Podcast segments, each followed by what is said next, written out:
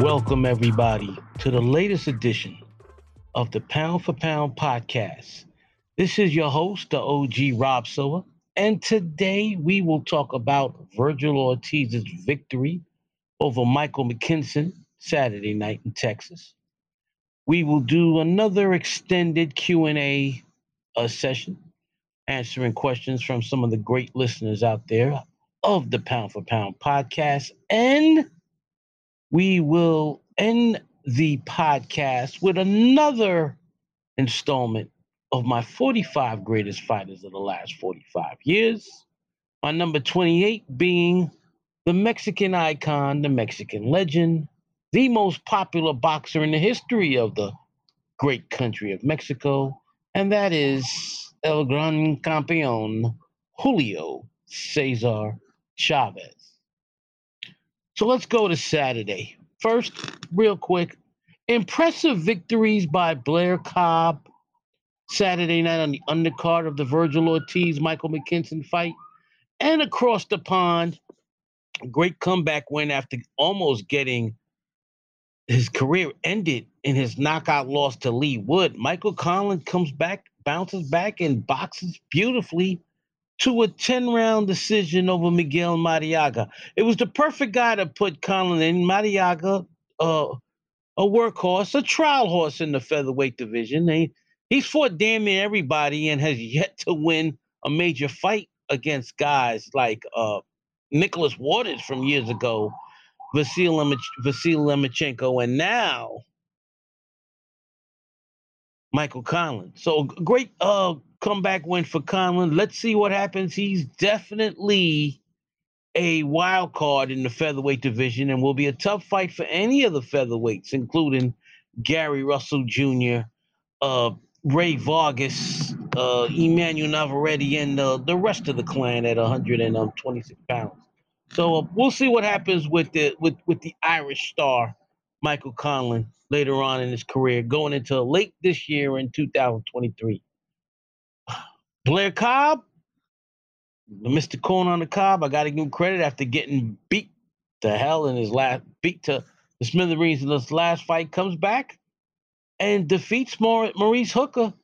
And Maurice Hooker is now officially a stepping stone for all welterweights. He, he's never going to be a world champion, especially at 147 pounds. Neither is Blair. Blair talks a good game. Blair the Flair. He got he got the gift of gab, but he's not as good as the Vergil Ortiz's, Boots Ennis, Errol Spence's, and Terence Crawford's world. That being said, impressive victory over Hooker.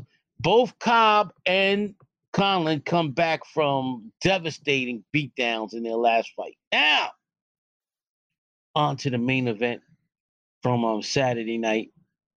Virgil Ortiz versus Michael McKinson. Vergil Ortiz is one of the top 10 body punches in the sport.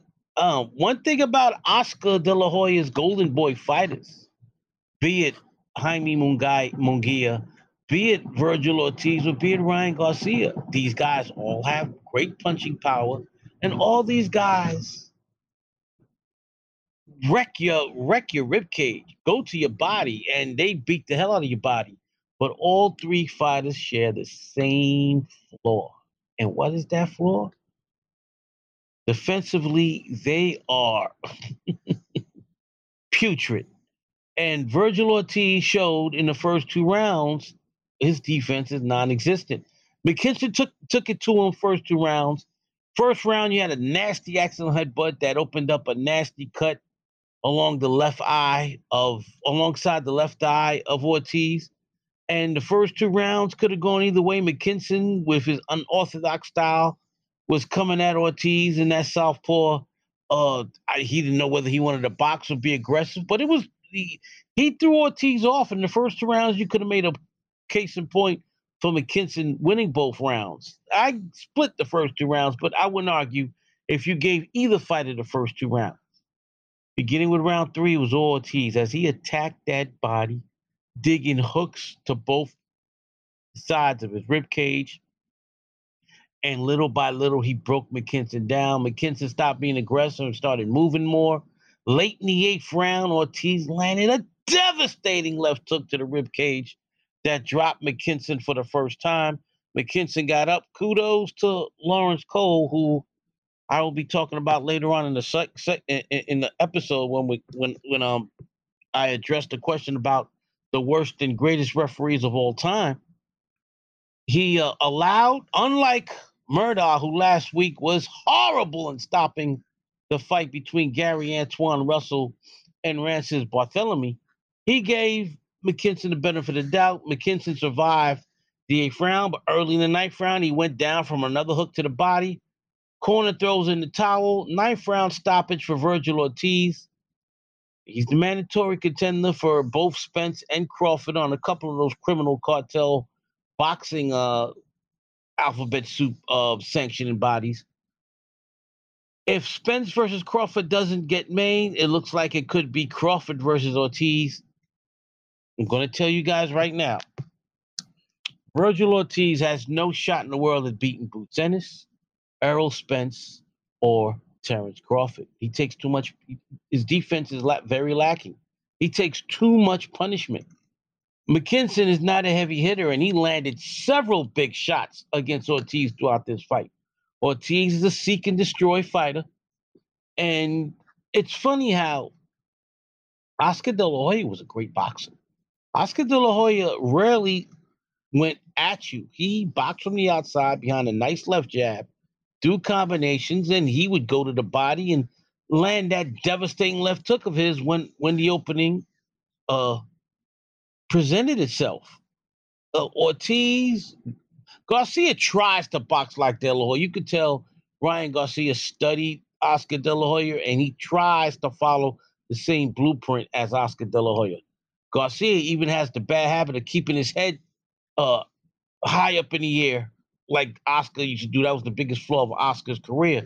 His head would be standing up like an ostrich on top of his shoulders, on top of his neck, ready to get hit. But uh, one thing about Oscar, Oscar was a great counterpuncher, and Oscar uh, would adjust that uh, that tall stance from time to time. And until not not until late in Oscar's career did he become did that style become a defensive liability. Garcia is a defensive liability right now at the very tender age of his early 20s. Ortiz has a high guard, but he's so he's so enamored with with his offense. He's an offense heavy fighter that he leaves himself wide open for great counter punches like Terence Crawford and Boots Ennis, for great power punches like Errol Spence and Boots Ennis. He doesn't win any of those any fights against those three fighters. All three fighters, in my opinion, knock out Ortiz. We will see what happens in the future for Vergil Ortiz. One thing Ortiz will give boxing fans is excitement. It won't be a boring fight with him fighting Boots, Bud, or the truth. The truth of the matter is, he's not as good as those three fighters right now. Right now, the cream of the crop at 147, heads and shoulders above everybody. Errol Spence, Terence Crawford, and Boots Ennis. Vergil Ortiz battling for that fourth spot. You want to give him the fourth spot? Go ahead but it's very, very distant from the top three.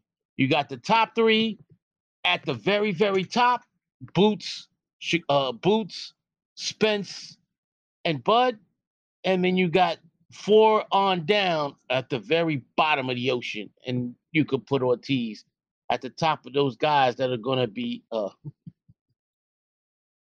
they're going to be can- cannon father for those three fighters. All right, now on to what has become probably the most popular portion of the program, the Q&A session. Um, loyal listener Jesus Salas, Puerto Rican sports historian, uh, great wrestling fan, great sports fan, period. It's been, man, I tell you, man, when it comes to being a Puerto Rican sports nationalist and en- enthusiast, Jesus is right at the top of the food chain. He's got a couple of great questions. I'm gonna start with the first round. First one. He asked, pick your top five refs of all time, and if you can, the worst five. Well, let's start with the worst five. Laurence Cole is probably the worst referee of all time. Then I got to throw in Shada Murdaugh from last week with his abysmal, abysmal uh, stoppage of the Gary Antoine Russell Barthélemy fight. You got this guy. What's his name? God damn. Um, he, he's a, a, I believe he's a Louisiana referee. Kenny, I forgot his last name, but he's a horrible referee, man. He every time he's on TV, you, you could tell he knows he's on TV, so he gets in the middle of the action. I, I forgot the brother's name. I think it's a it's a could be a Creole Cajun type French name, but the brother's from Louisiana, and he's very enthusiastic. You could tell he loves the sport, but he gets in the middle of of of, of exchanges. He wants his face TV time. No, your a referee's job is stay in the background and make sure the fighters follow the, the rules of, of boxing, right? And and that you step in when you have to, not because you want TV time. Yeah, I forgot, I forgot the, the brother's name. I'm not going to look it up. I'm not going to look it up. So you got Laurence Cole, you got Murdaugh from last week, you've got uh, my man Kenny, forgot his last name. Uh, another horrible referee. And I hate to I hate to call him out. What's my brother's name? Oh my God, what's the brother's name? The brother's name. His his his um his wife put in a horrific scorecard in the first Triple G Canelo fight. I apologize, ladies and gentlemen, for early signs of dementia. I, I didn't research these answers. These answers are coming off the top of my head.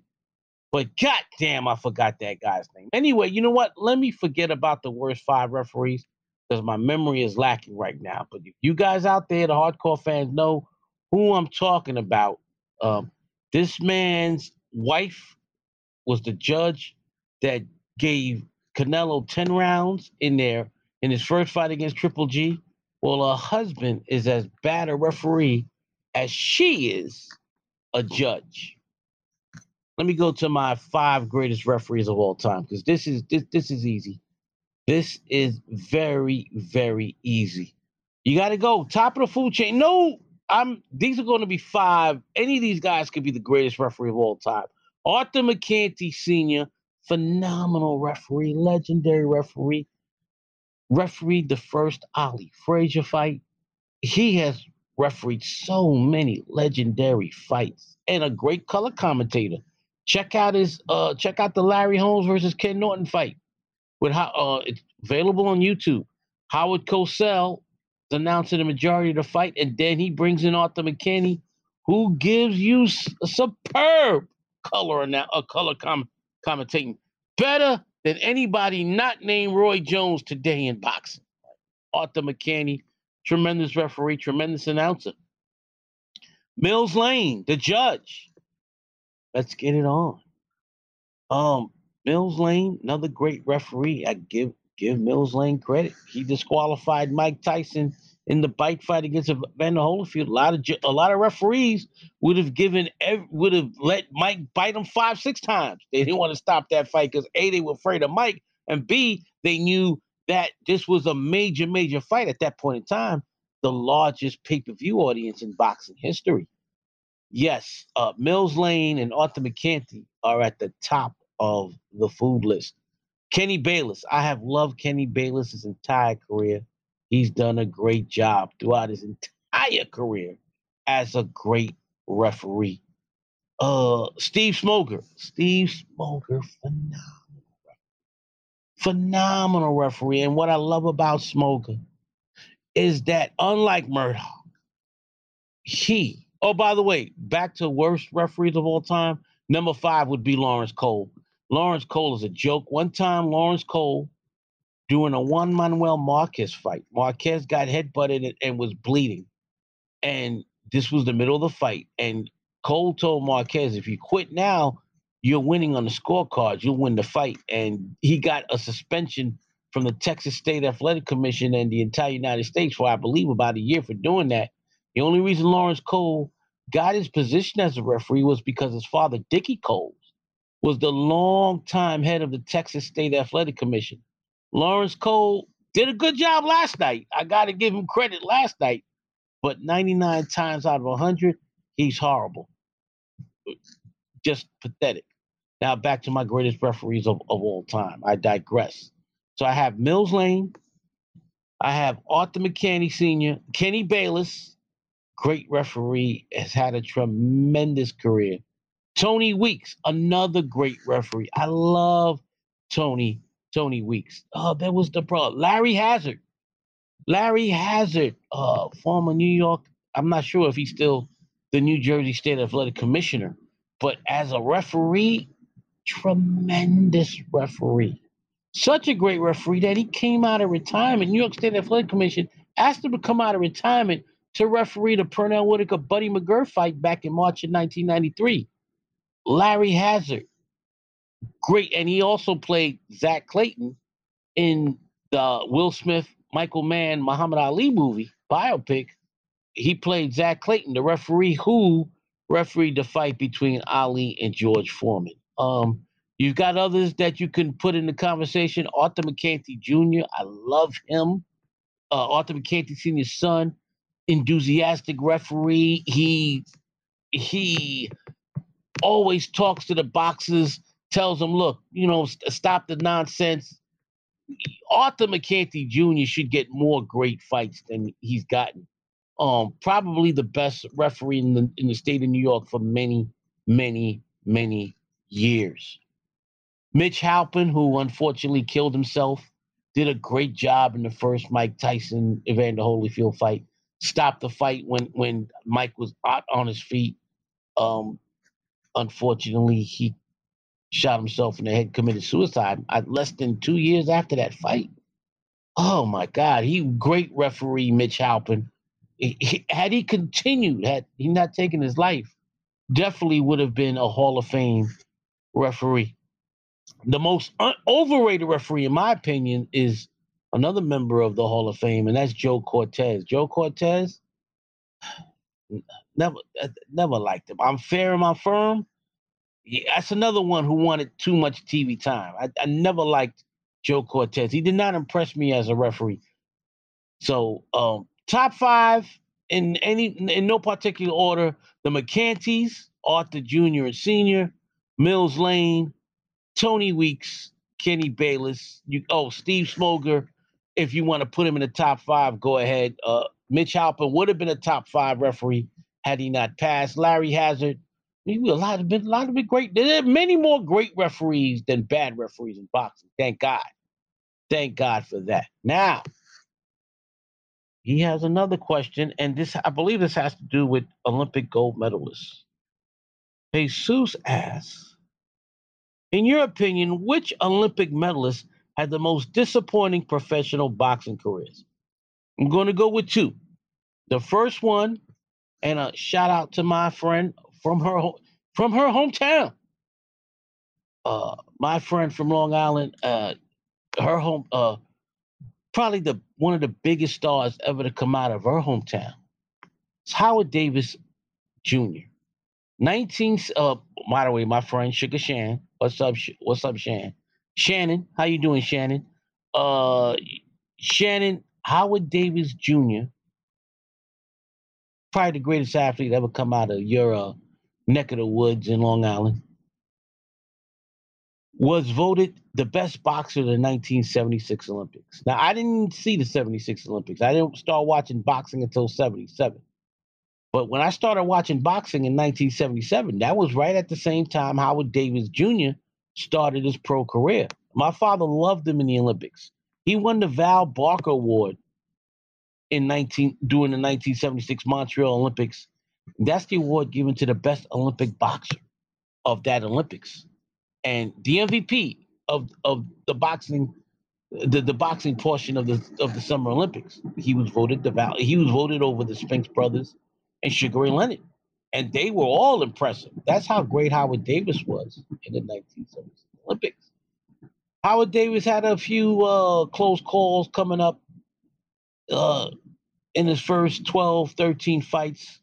Um, he almost got knocked out by Norman Goines. He came back, dropped Goines, and won a close decision. He barely beat a, the very tough Vilomar Fernandez in a in in what was a very tactical uh, a fight in which Howard Davis won and became the number one contender for the WBC title held by Jim Watt. And he went to watch uh, backyard in 1980. He fought Jim Watt in the UK, and Howard Davis Jr. physically was there, but mentally was not. He fought a putrid fight. He fought as though he was a zombie. Jim Watt easily beat him over 15 rounds to retain his title.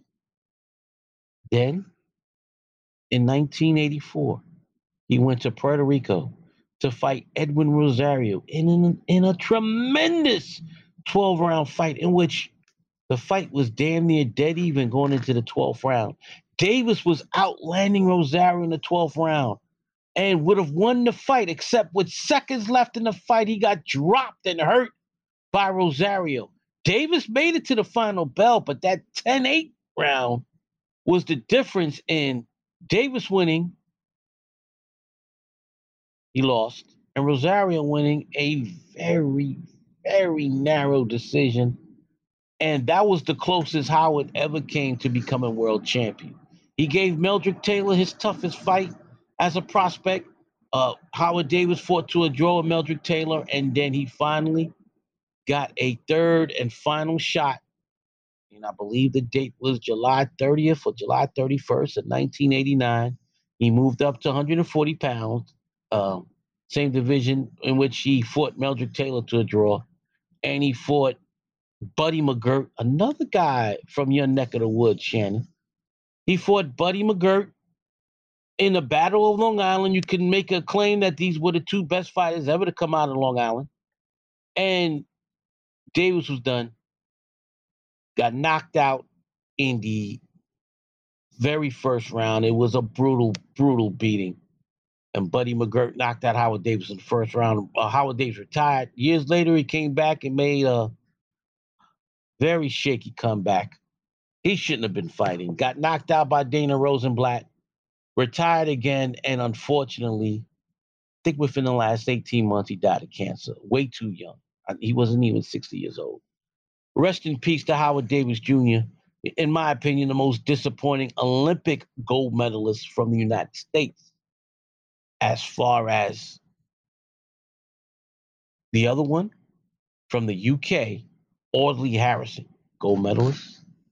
Uh, Audley looked like he was going to be a world beater early in his career. Then he became cannon fodder and he became a stepping stone uh, and the low point of his career was getting knocked out in the first round by Deontay Wilder. Audley, Audley Harrison, early on in his career, looked like he was going to be that next great Brit heavyweight. It didn't pan out. So there you go, Jesus. Audley Harrison and the great, the great uh, Olympic star Howard Davis Jr. Uh, New York, New York dude. Uh, I always root for the New York fighters he just fell he just fell short and the the Edwin Rosario fight was the was the one that he that he let uh that he let slip through his hands. Okay. Now got a couple of questions that was e- uh, emailed to me. Okay. All right. Okay. From uh nice guy Eddie, loyal listener, loyal listener great boxing fan. Eddie asks, Hey man, maybe you've covered this before, but I'd like to know what you think of Edwin Valero. I don't really much know much about him apart from his Wikipedia. Was his record filled with cab drivers? Was he actually good? Edwin Valero was a tremendous puncher, tremendous pressure fighter who won three world titles, was very impressive in his toughest fight against Antonio DeMarco, tough featherweight, junior lightweight, lightweight from the early 2000s, uh, from the late 2000s to early 2010s. Valero looked like he was going to be possibly the greatest fighter ever to come out of Venezuela. Well, he was the best Venezuelan fighter, in my opinion, since Antonio Esparragoza, who I consider the greatest Venezuelan fighter of all time. You guys go do your research on Antonio Esparragoza. That man was a beast. In my opinion, he was the Venezuelan version of Alexis Arguello. Check him out on YouTube, baby. Don't don't don't take my word for it. But uh my word is bond. Anyway, back to Valero, explosive puncher. The man was one of the most brutal punches I've ever seen in my entire 46 years of watching boxing. Unfortunately, his career and life came to a sudden end. He was arrested for the murder of his wife. And then the morning after um, being arrested for the murder of his wife, he was found hung in his jail cell. Uh, apparently, he committed suicide. I don't know if he committed suicide or if the authorities killed him. Either way, it was a well deserved death for a son of a bitch because he, as a boxer, like I've said over and over again with Arturo Gatti, both Valero and Gatti died the same way, being hung from the ceiling.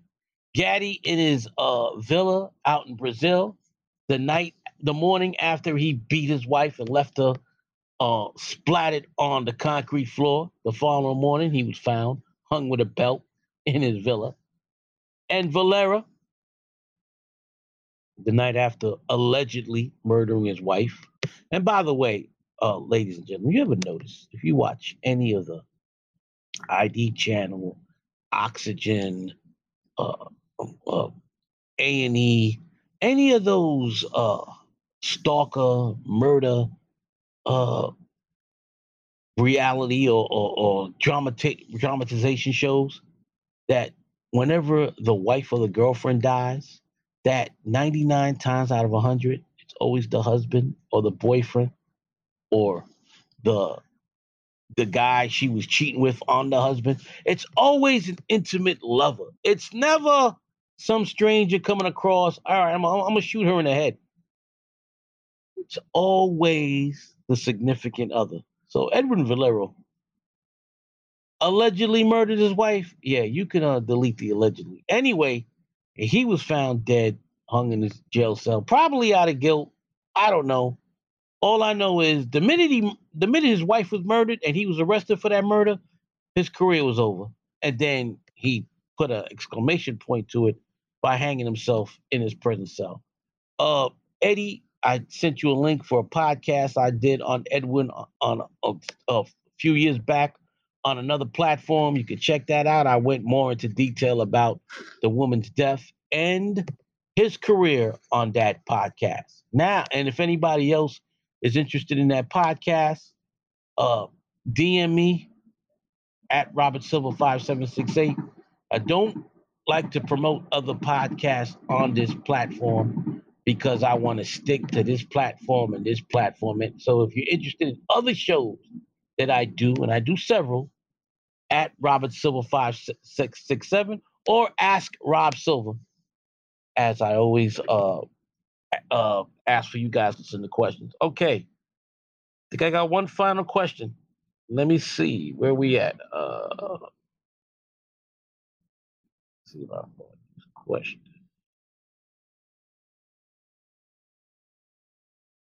No, it wasn't from him. I'm trying to see. I don't want to. I don't want to.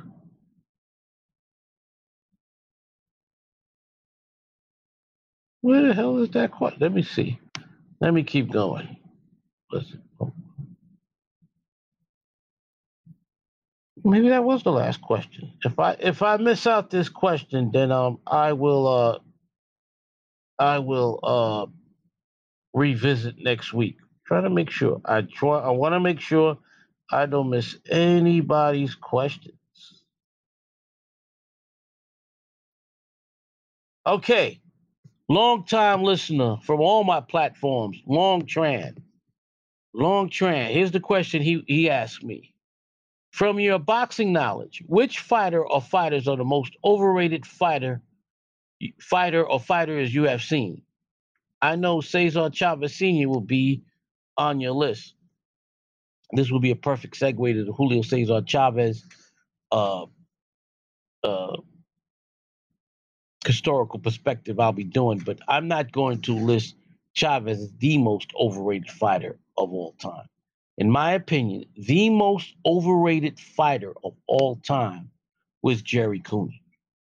Jerry Cooney was this I, six foot five Irish fighter from also from my friend Shannon's neck of the woods in Long Island. He was a destructive puncher with a left hook, but he was one dimensional. All he was was a big dude who could knock you out. And add on to the fact that he was a young, big, good looking white guy. Let's call a spade a spade. At this point in time, late 70s, early 80s, when Cooney was coming up, the media, the United States, uh, national media, and boxing fans were looking for that great white hope. And they hadn't had a heavyweight champion that was an American white fighter since Rocky Marciano in the mid 19 in the early to mid 1950s. Jerry Cooney was being, I mean, he was being plastered all over boxing magazines, all over New York newspapers because he was a New York product. And carefully, they were putting him in the ring with old, old, and I mean archaic heavyweight contenders from the 1970s. He knocked out Jimmy Young, he knocked out Ron Lyle, and he obliterated Ken Norton in the first round in uh, May of 1981. And that shot him up to the number one ranking in the heavyweight division. He didn't deserve the shot he got against Larry Holmes. He beat stiff after he beat old men. He didn't beat any of the real contenders. He didn't beat a Michael Dokes. Michael Dynamite Dokes and Jerry Cooney came up at the same time. And you could tell, and my, my father, we talked about all this time, Michael Dokes was 10 times better than Jerry Cooney. Pinklon Thomas, also during that era, much better fighter than Jerry Cooney, but Jerry Cooney had something that they didn't have. He was white, they were black. I know a lot of you guys don't like it when I bring up race on this program, but look, I lived it back then. This was an abomination when I go into when when he gets the title shot. He signs to fight Larry Holmes, June of 1982, almost 40 years ago. I went to see this fight at Madison Square Garden with my father on closed circuit. We were disgusted when Larry Holmes entered the fight, entered the ring first. The world champion entered the ring first. We were disgusted when Larry Holmes' name was announced first and Jerry Cooney, the contender, the challenger for the title, was given the champion's uh, traditional being announced last. It was pathetic. It was a slap in the face of one of the greatest fighters I've ever seen in Larry Holmes and in the sport of boxing, all to appease the majority white audience who were who put big money. This fight was a massive success on closed circuit because thousands of white Americans, white male Americans, came out thinking that Jerry Cooney was going to win the fight. My father won, I believe, five, six hundred dollars that night, betting five or six dudes a hundred dollars, five or six white guys from his job, a hundred dollars each, because they drank the Kool-Aid. My father said from the get-go, Jerry Cooney had no shot in hell against Larry Holmes. And Larry Holmes put on a clinic that night a boxing clinic behind that jab, dropped Cooney twice until finally Cooney's uh, corner, Victor Val- uh, Valle, his, his trainer in the 13th round, came in and stopped the fight. What pissed me off was now Holmes was, was ahead on all three scorecards because Cooney was deducted two points for low blows. The best punches Cooney landed all night were below Holmes' belt. He landed like six, seven shots below uh, Holmes's belt into the family jewels, as Larry Holmes would call it. So two points were deducted from Cooney and two points for the knockdowns. So he was behind. But two judges had Cooney winning more rounds than Holmes. If you take away those deductions, Cooney would have been winning the fight going into the 13th round when he was stopped. Now, Holmes would have won the decision had the fight gone 15 because Cooney had lost too many points because of low blows and knockdowns. But what the fuck were these judges watching? This was a virtuoso performance by Larry Holmes. And he exposed Cooney that night. And when the fight was over, Cooney cried. Talk about he let America down. You ain't let nobody down, man. I give Cooney credit. He went 13 rounds with one of the greatest heavyweights of all time, despite his limited ability. He had no business fighting Larry Holmes. Right? The only reason he got that title shot was because of his complexion. Uh, as Cooney continued, uh, he took a he took a long sabbatical after that fight. Came back, won a few fights against nondescript opponents, and got another big, big money fight against Michael Spinks, in which he was favored. June of 1987, another fight in which my father won about four or five hundred dollars for Michael Spinks' ring heavyweight championship of the world. And Michael Spinks beat the shit out of Jerry Cooney. And Michael Spinks was much smaller. He was outweighed by 30 to 40 pounds. He was uh three inches shorter than Cooney. But Michael Spinks, great boxer, great counterpuncher. Cooney was tailor made for him, and he he batted Cooney into submission in the fifth round. Cooney would come out of retirement a few years later to fight George Foreman, and Foreman, up way past his prime, Foreman obliterated Cooney in two rounds. Jerry Cooney's one of the nicest guys in the world. Jerry Cooney does more for ex boxers than most, probably every fighter that ever lived combined. Uh, Cooney has overcome drug and alcohol addiction.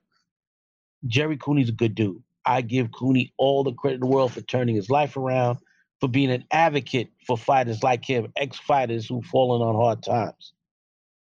It's not his fault that uh, boxing promoters, his management, uh, tried to force him down the public's throats, and the public bought it, and he made a lot of money um, doing so. And you know what? Kudos to Jerry Cooney for that. But that being said, the most overrated fighter in boxing history, Jesus. Oh, I'm sorry, Long Tran is Jerry Cooney. All right, we had gotten cut off for a second there. I'm just making sure the mic works.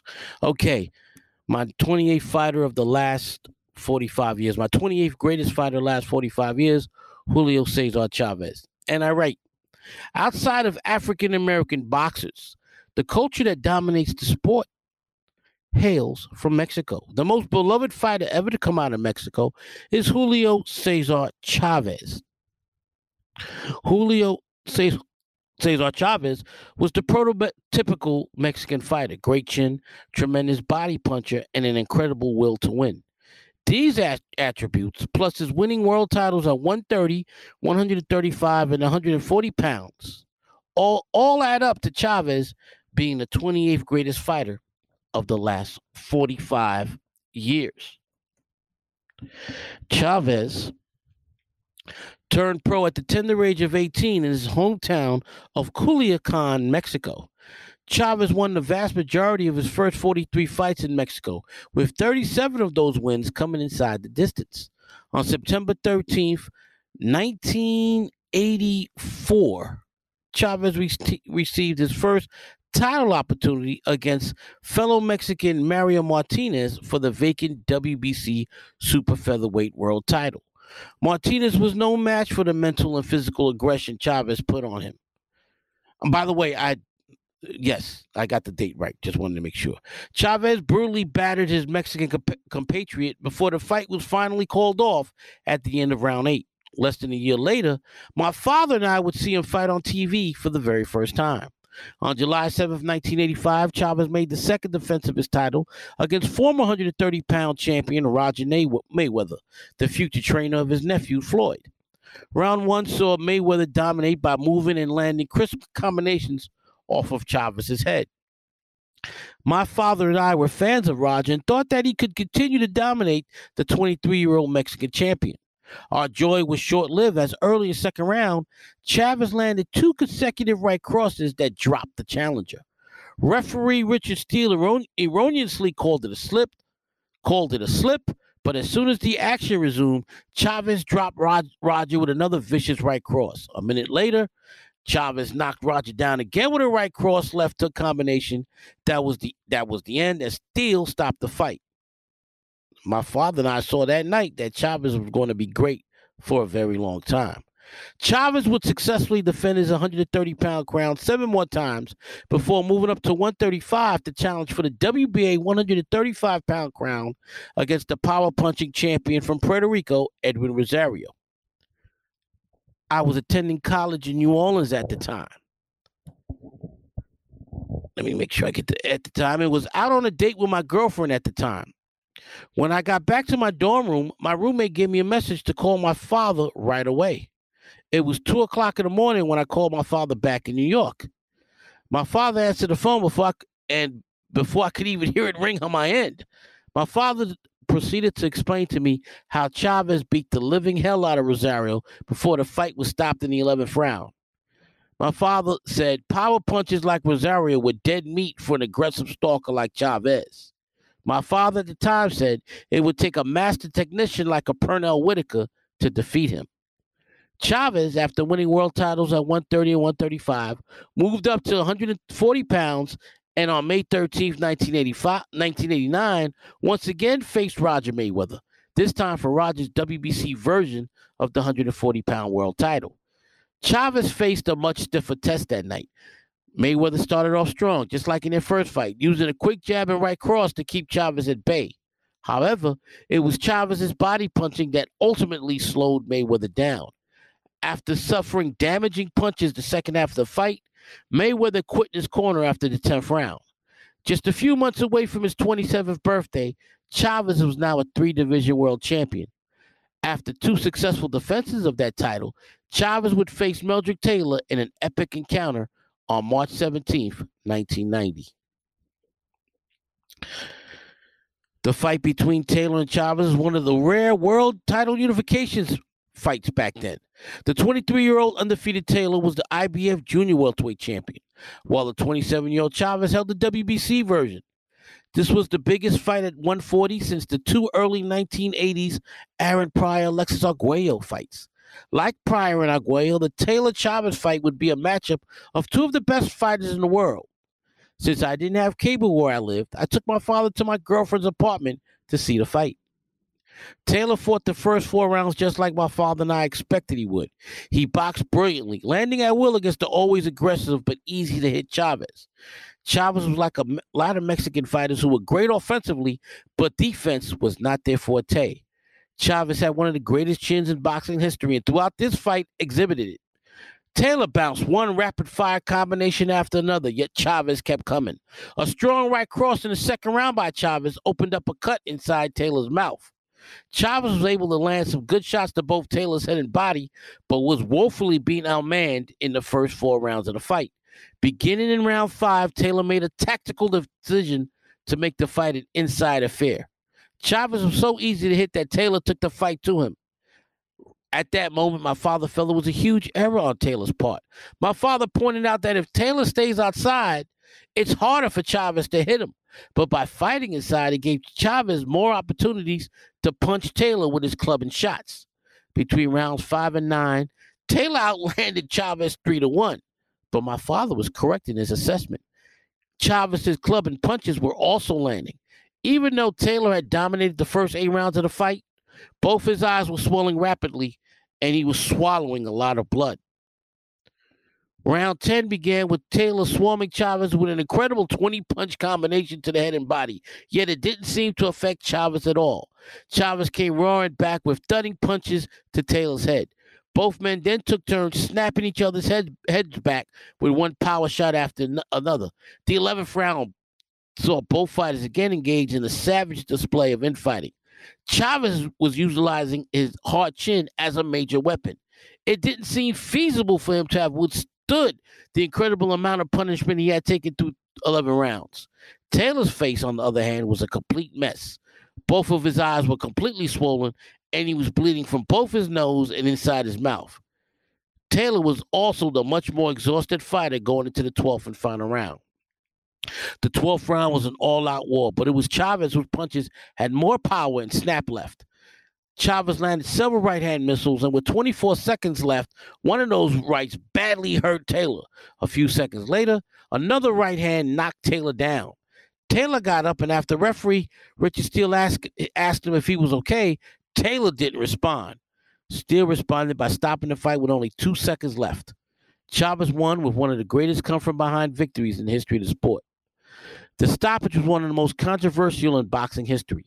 Referee Steele was heavily criticized by boxing pundits and fans worldwide for stopping the fight with only two seconds left, a fight in which Taylor was comfortably winning on all three judges' scorecards.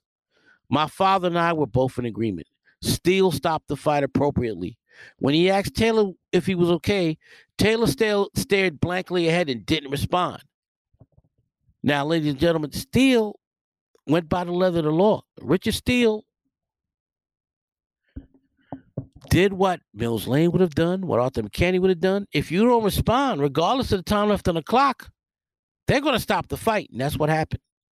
After his miraculous victory over Taylor, Chavez continued to reign supreme over the 140 pound division, including his September 12, 1992 brutal 12th round beating of Hector Camacho.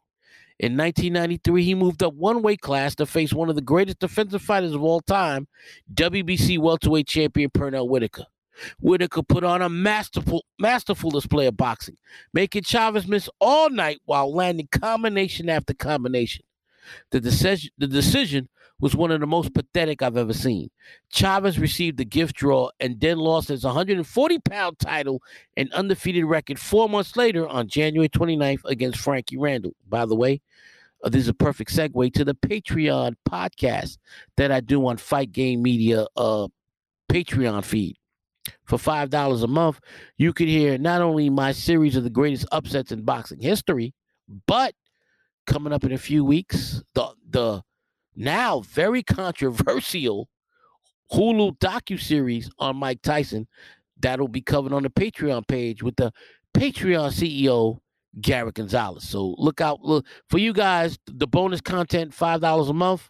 You can hear my greatest upsets in boxing history. I've done one every month since January.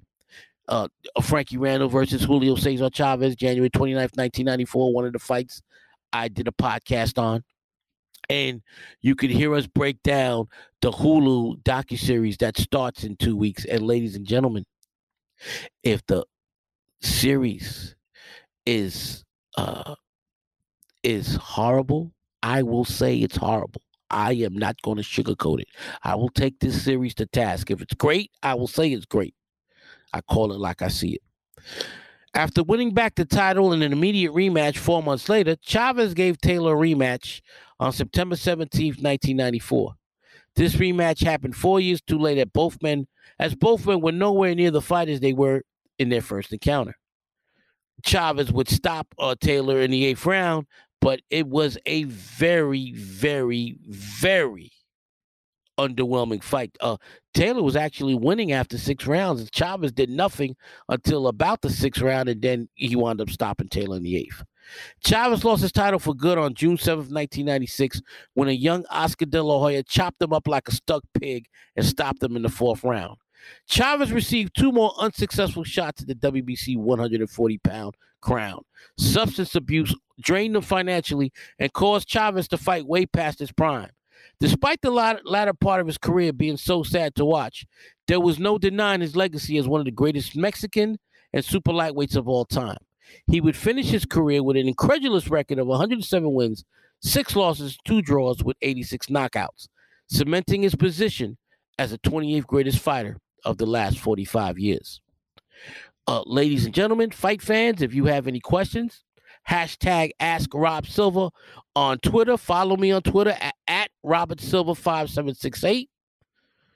Oh, before I uh before I uh uh sign off, next week I will be covering Teofimo Lopez's comeback fight after losing his title to George Kambosos last year against Mexican um pretender, fraud, fr- uh, fringe contender, fraudulent contender, Pedro Campa at 140 pounds as Lopez moved up to 140 pounds.